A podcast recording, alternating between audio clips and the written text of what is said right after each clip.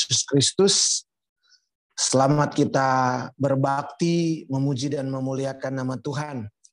Puji Tuhan, kita bersyukur kita ada dalam keadaan yang diberkati Tuhan sampai hari ini. Saudara dan saya boleh beribadah kepada Tuhan, boleh datang memuliakan nama Tuhan di hadirat Tuhan.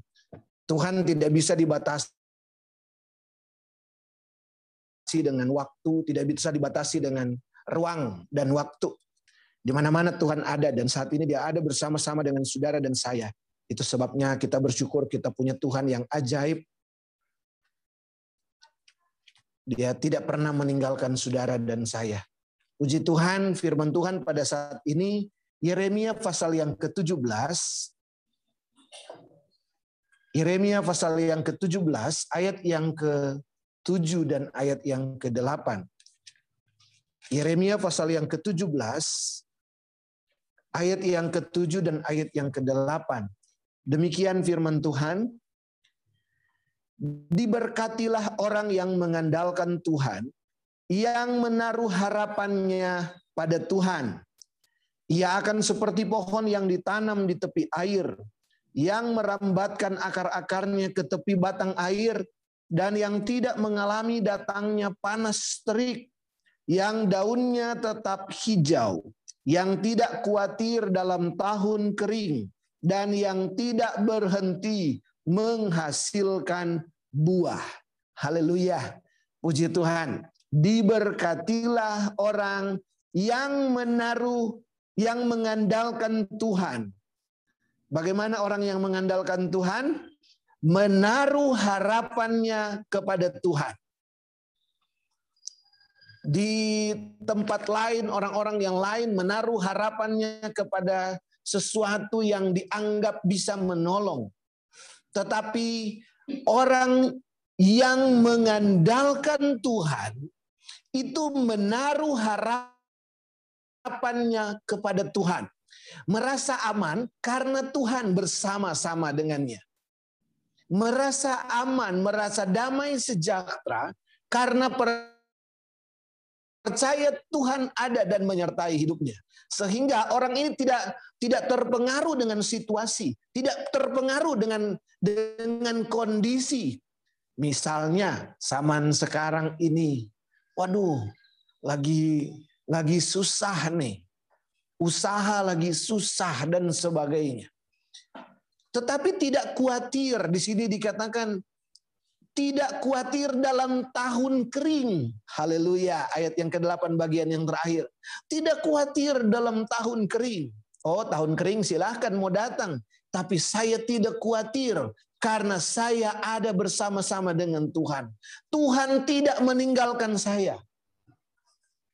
Dia khawatir kalau tidak datang beribadah kepada Tuhan, kalau tidak berdoa kepada Tuhan, rasanya, aduh, saya nggak berdoa kepada Tuhan, aduh, saya nggak nggak beribadah kepada Tuhan, merasa apa ya, kurang nyaman, aduh, saya kemarin ini. Nah itu orang yang mengandalkan Tuhan. Padahal nggak kenapa-napa. Ya, saudara-saudara mungkin ada di rumah saja, tapi kenapa? Nggak eh, khawatir.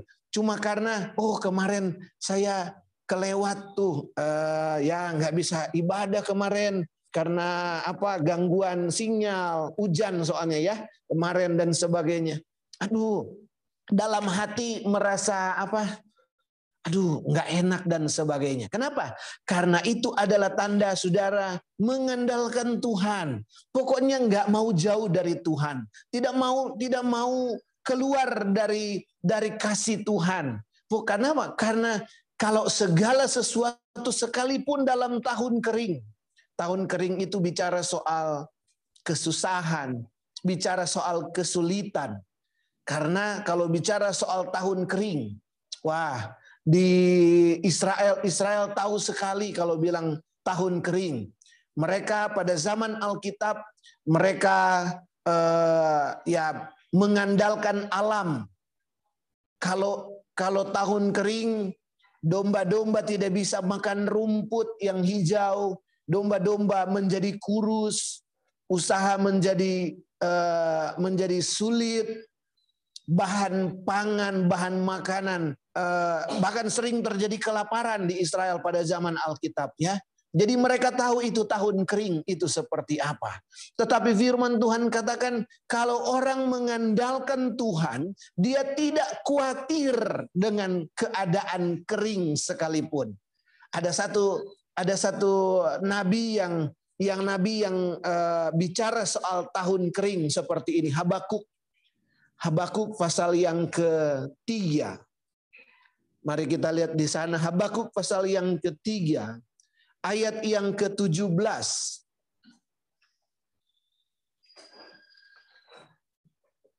Habakuk pasal 3 ayat yang ke-17. Demikian firman Tuhan. Sekalipun pohon ara tidak berbunga, pohon anggur tidak berbuah. Gagal panen saudara ya.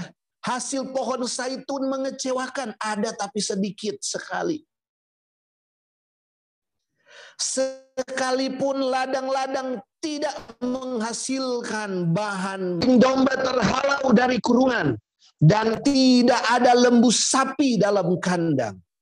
Namun aku, ini Habakuk berkata, namun aku akan bersorak-sorak dalam Tuhan, beria-ria di dalam Allah yang menyelamatkan aku. Allah Tuhanku itu kekuatanku. Haleluya. Dan seterusnya saudara bisa baca ya. Allahku itu, Tuhanku itu, kekuatanku. Haleluya. Diberkatilah orang yang mengandalkan Tuhan. Saya percaya Tuhan tidak akan pernah mengecewakan saudara dan saya yang terus mengandalkan Tuhan. Saudara-saudara yang kekasih dalam Tuhan, Kembali kepada Yeremia pasal yang ke-17, ada tiga hal yang bisa saudara dan saya lihat di sana. Yeremia 17 ayat yang ke-7 dan ayat yang ke-8 itu dikatakan orang yang mengandalkan Tuhan, yang menaruh harapannya kepada Tuhan, ia akan seperti pohon yang ditanam di tepi air. Haleluya. Pohon kalau dekat dengan air itu aduh yang merambatkan akar-akarnya ke tepi batang air. Haleluya. Itu akarnya tepat sekali menuju ke air. Semua pohon pasti akarnya itu menuju ke air. Dia mencari air. Dan kalau sudah menemukan air, wah, itu pertumbuhannya itu luar biasa. Bagus, daunnya hijau, buahnya enak dan sebagainya. Kalau kita bandingkan di dalam Mazmur pasal yang pertama, Mazmur saudara kasih tanda itu eh, Yeremia pasal yang ke-17, kita ke Mazmur pasal yang pertama dikatakan ayat 1 berbahagialah orang yang tidak berjalan menurut nasihat orang fasik, yang tidak berdiri di jalan orang berdosa dan yang tidak duduk dalam kumpulan pencemooh tetapi yang kesukaannya ialah Taurat Tuhan yang merenungkan Taurat itu siang dan malam. Haleluya. Ia seperti pohon yang ditanam di tepi aliran air. Anak-anak Tuhan seperti pohon yang ditanam di tepi aliran air yang menghasilkan buahnya pada musimnya dan yang tidak layu daunnya. Apa saja yang diperbuatnya berhasil. Haleluya. Ada buah, ada ada hasil yang indah, ada hasil yang bisa memuliakan Tuhan.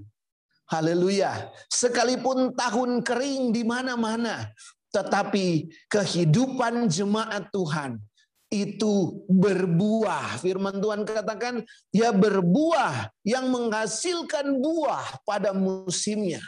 Haleluya. Kenapa? Karena akarnya tepat, arahnya tepat. Dia menuju ke air, air bicara soal firman Allah. Jangan jauh-jauh dari firman Tuhan. Jangan jauh-jauh dari mendengarkan firman Allah yang bisa menguatkan saya dan saudara menghadapi tahun kering, menghadapi tahun yang sulit adalah firman Allah. Bangsa Israel terbukti dipelihara oleh firman Allah. Ketika mereka sudah ada di Mesir, menghadapi tujuh tahun eh, kelaparan yang didahului oleh tujuh tahun kelimpahan. Tujuh tahun kelimpahan, wuh, itu panen luar biasa. Tetapi sesudah kelimpahan, ada tujuh tahun kelaparan. Tapi orang Israel dan juga orang Mesir jadi ikutan diberkati Tuhan karena Yusuf. Yusuf diangkat oleh Tuhan menjadi pemimpin di tanah Mesir, dibekali dengan firman Allah sehingga Yusuf dapat membawa Israel dan Mesir keluar dari tujuh tahun kelaparan. Kenapa? Karena Yusuf seorang yang mengandalkan Tuhan. Haleluya. Saya percaya kita jemaat-jemaat Tuhan akan menjadi orang-orang seterusnya menjadi orang-orang yang mengandalkan Tuhan. Taruh akar, berakar, akarnya sampai ke tepi batang air, sampai ke air, merambatkan akar ke air. Tidak apa-apa kita selalu membaca, merenungkan firman Allah. Menyerap setiap waktu kebenaran firman Allah. Karena itulah yang menguatkan saudara dan saya. Firman Allah ini, air kehidupan ini, dikatakan kembali kepada Yeremia pasal yang ke-17 tadi, yang merambatkan akarnya ke tepi batang-batang air, yang tidak mengalami datangnya panas terik. Haleluya. Yang kedua ini mempertahankan kondisi prima kehidupan rohani saudara dan saya. Banyak orang sekarang mulai mundur dari Tuhan, mulai tinggalkan Tuhan. Kenapa? Karena kesulitan. Saudara ingat tentu perumpamaan tentang penabur. Seorang penabur keluar pagi-pagi menaburkan benih. Ada benih yang jatuh di jalan, ada yang di, ber, di tempat yang berbatu-batu, ada yang di semak-semak duri, tetapi ada benih yang jatuh di tempat yang terbaik. Benih yang jatuh di jalan itu dimakan burung, katanya disapu angin. Benih yang jatuh di tanah yang berbatu-batu itu menjadi kering. Benih yang jatuh di semak, semak duri. Awalnya benih itu tumbuh, tetapi kemudian dihimpit oleh semak, dihimpit oleh duri. Bicara soal masalah, bicara soal keadaan, bicara soal ujian dan tantangan, sehingga menyebabkan benih itu mati. Tetapi ada benih yang jatuh di tanah yang baik. Kata firman Allah, benih yang jatuh di tanah yang baik bertumbuh berbuah. Ada yang 30 kali lipat, 60 kali lipat, dan 100 kali lipat. Saya percaya benih firman Allah yang tertabur itu sudah ada di hati saya dan saudara sebagai tempat yang terbaik. Mempertahankan kondisi prima kita. Sehingga rohani kita juga sehat, bukan hanya jasmani saja yang harus dirawat kesehatan. Ada yang harus merawat kesehatan, ya harus jaga-jaga, apalagi yang sudah usia, nggak boleh makan terlalu banyak makan apa daging gitu, apalagi makan yang yang serem itu, ya B2 aja serem katanya gitu. Harus dijaga gitu ya. Jasmani aja dijaga. Takut, bukan takut, tapi apa supaya menjaga darah jangan naik, minum minum apa itu, minum obat darah tinggi menjaga dan sebagainya. Kondisi jasmani dijaga. Kalau hujan pakai payung, kalau kalau apa pokoknya kondisi jasmani kita jaga sebaik mungkin. Begitupun juga dengan kondisi rohani. Kita ada kehidupan rohani. Kita bukan hanya tubuh saja, tetapi ada rohani. Firman Tuhan katakan kita adalah manusia rohani. Berarti kehidupan rohani ini harus dijaga supaya tetap sehat, supaya tetap prima, mengasihi Tuhan, Siapa yang tidak menjaga uh, kesehatan primanya? Wahyu pasal yang ke berapa itu? Coba kita lihat Wahyu pasal yang ke empat. Ayat-ayat ini Wahyu pasal yang keempat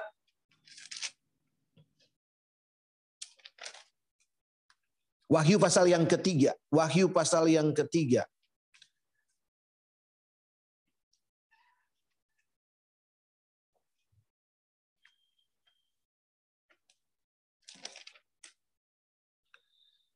Wahyu pasal yang kedua, maaf, Wahyu pasal yang kedua. Ayat 2. Wahyu pasal 2 ayat 2. Aku tahu ini firman Tuhan kepada jemaat di Efesus. Aku tahu segala pekerjaanmu, baik jeripayahmu maupun ketekunanmu. Tuhan tahu katanya betapa jeripayah dia dalam Tuhan. Aku tahu bahwa engkau tidak sabar, tidak dapat sabar terhadap orang-orang jahat, bahwa engkau telah mencobai mereka yang menyebut dirinya rasul, tetapi yang sebenarnya tidak demikian dan bahwa engkau telah mendapati mereka pendusta. Saudara, eh, jemaat Efesus jemaat yang dewasa, mereka bahkan bisa menguji rasul palsu yang ada waktu itu. Rasul tapi palsu. Kalau sekarang ada banyak nabi palsu, pengajar palsu. Ayat 3, dan engkau tetap sabar dan menderita oleh karena namaku. Dan engkau tidak mengenal lelah. Ya ada kesabaran luar biasa Ayat 4. Namun demikian aku mencela engkau karena engkau telah meninggalkan kasihmu yang semula. Sebab itu ingatlah betapa dalamnya engkau telah jatuh. Bertobatlah dan lakukanlah lagi apa yang semula engkau lakukan. Haleluya. Ini jemaat Efesus tidak bisa menjaga kondisi prima tidak bisa menjaga kesehatan rohaninya. Memang tidak di, di, dikasih tahu di sana kenapa jemaat Efesus bisa bisa kehilangan kasih yang semula, bisa meninggalkan iman mereka. Tetapi puji Tuhan, Tuhan masih datang kepada mereka dengan teguran ini. Wahyu pasal 2 ini untuk mereka. Ingatlah betapa dalamnya engkau telah jatuh. Bertobatlah kembali. Jadi saudara-saudara kalau firman Allah datang kepada kita, Sekalipun firman itu pedas, firman itu menyakitkan, tapi percayalah kalau firman itu bisa menyehatkan kehidupan rohani kita. Haleluya. Obat itu pahit, tapi baik untuk memulihkan kesehatan. Firman Tuhan sering kali keras. Firman Tuhan sering kali nggak enak didengar. Kita sering kali ditegur, aduh Jangan-jangan gembala cuman ngomongin uh, dosa saya ini.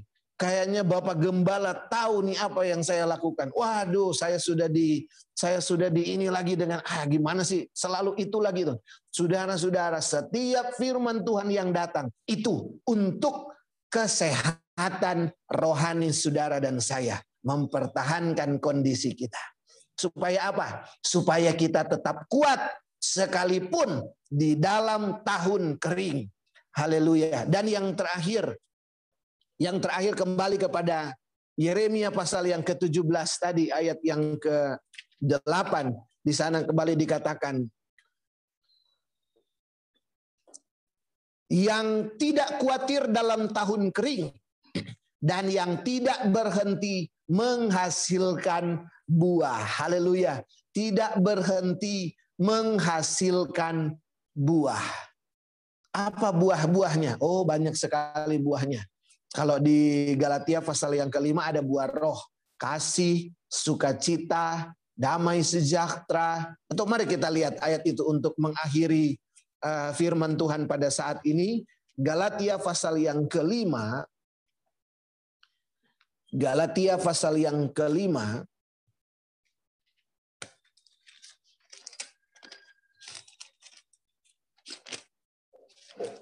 ayat yang ke-22. Galatia pasal yang kelima ayat yang ke-22.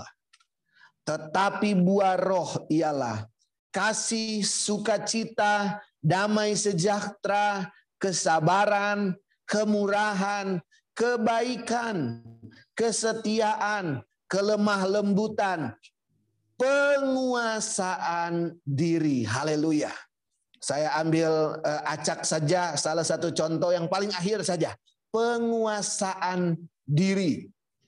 Self control, mengontrol diri. Tidak panik ketika ada masalah, ketika ada tantangan. Orang yang mengandalkan Tuhan dia tidak panik. Dia percaya Allah sanggup menolong saya. Allah sanggup berjaga-jaga dengan Allah sedang berjaga-jaga dengan saya. Tidak mungkin Tuhan biarkan saya. Sehingga orang itu tidak panik, tidak ketakutan. Ada ketenangan dan Yesus katakan, dalam tinggal tenang terletak kekuatanmu. Karena kita tahu, kita percaya Yesus bersama-sama dengan kita. Kita menjadi tenang, bisa berdoa, berharap terus kepada Tuhan, dan segala masalah ada jalan keluar yang sudah disiapkan oleh Yesus. Kita tidak menjadi panik, tidak menjadi ketakutan, tetapi terus bersyukur kepada Tuhan dalam segala keadaan, saya dan saudara akan selalu berkata, ketika ada masalah, ada tantangan. Oh, gampang itu, biasa itu. Tuhan pasti memberikan pertolongan. Haleluya. Ada ibu-ibu mungkin yang punya masalah, Tuhan pasti memberikan pertolongan. Seorang kepala rumah tangga, waduh ini masalah besar ini begini-begini. Tapi sudahlah, Tuhan pasti buka jalan. Dan saya percaya firman Tuhan katakan, imanmu menyelamatkan engkau. Iman saudara dan saya kepada Yesus itu yang menyelamatkan. Ada mujizat, ada jalan keluar yang terjadi dalam hidup saudara dan saya. Sudah banyak buktinya. Kami pun mengalami bukti pertolongan Allah karena percaya kepada Tuhan. Jadi jangan pernah ragu, tetap mengandalkan Tuhan, setia kepada Tuhan, berdoa kepada Tuhan, dan kuatlah di dalam Tuhan sekalipun sedang ada di dalam tahun kering, saudara dan saya tidak berhenti menghasilkan buah. Haleluya. Puji Tuhan, Tuhan Yesus memberkati kita semua dengan kebenaran firman Tuhan. Kita mau datang kepada Tuhan, kita mau berdoa untuk firman Tuhan dan juga sekaligus kita berdoa untuk kita akan berdoa mungkin saudara-saudara ada mengalami masalah, menghadapi tantangan hari-hari ini, kita akan menyatukan hati kita berdoa supaya jemaat jemaat Tuhan tetap di tetap dikuatkan oleh Tuhan. Jangan pernah takut, selalu ada jalan keluar. Sekalipun dalam tahun kering, Habakuk berkata, Aku tetap beria-ria di dalam Allah yang menyelamatkanku. Haleluya. Puji Tuhan. Mari kita tundukkan kepala kita dan kita berdoa kepada Tuhan.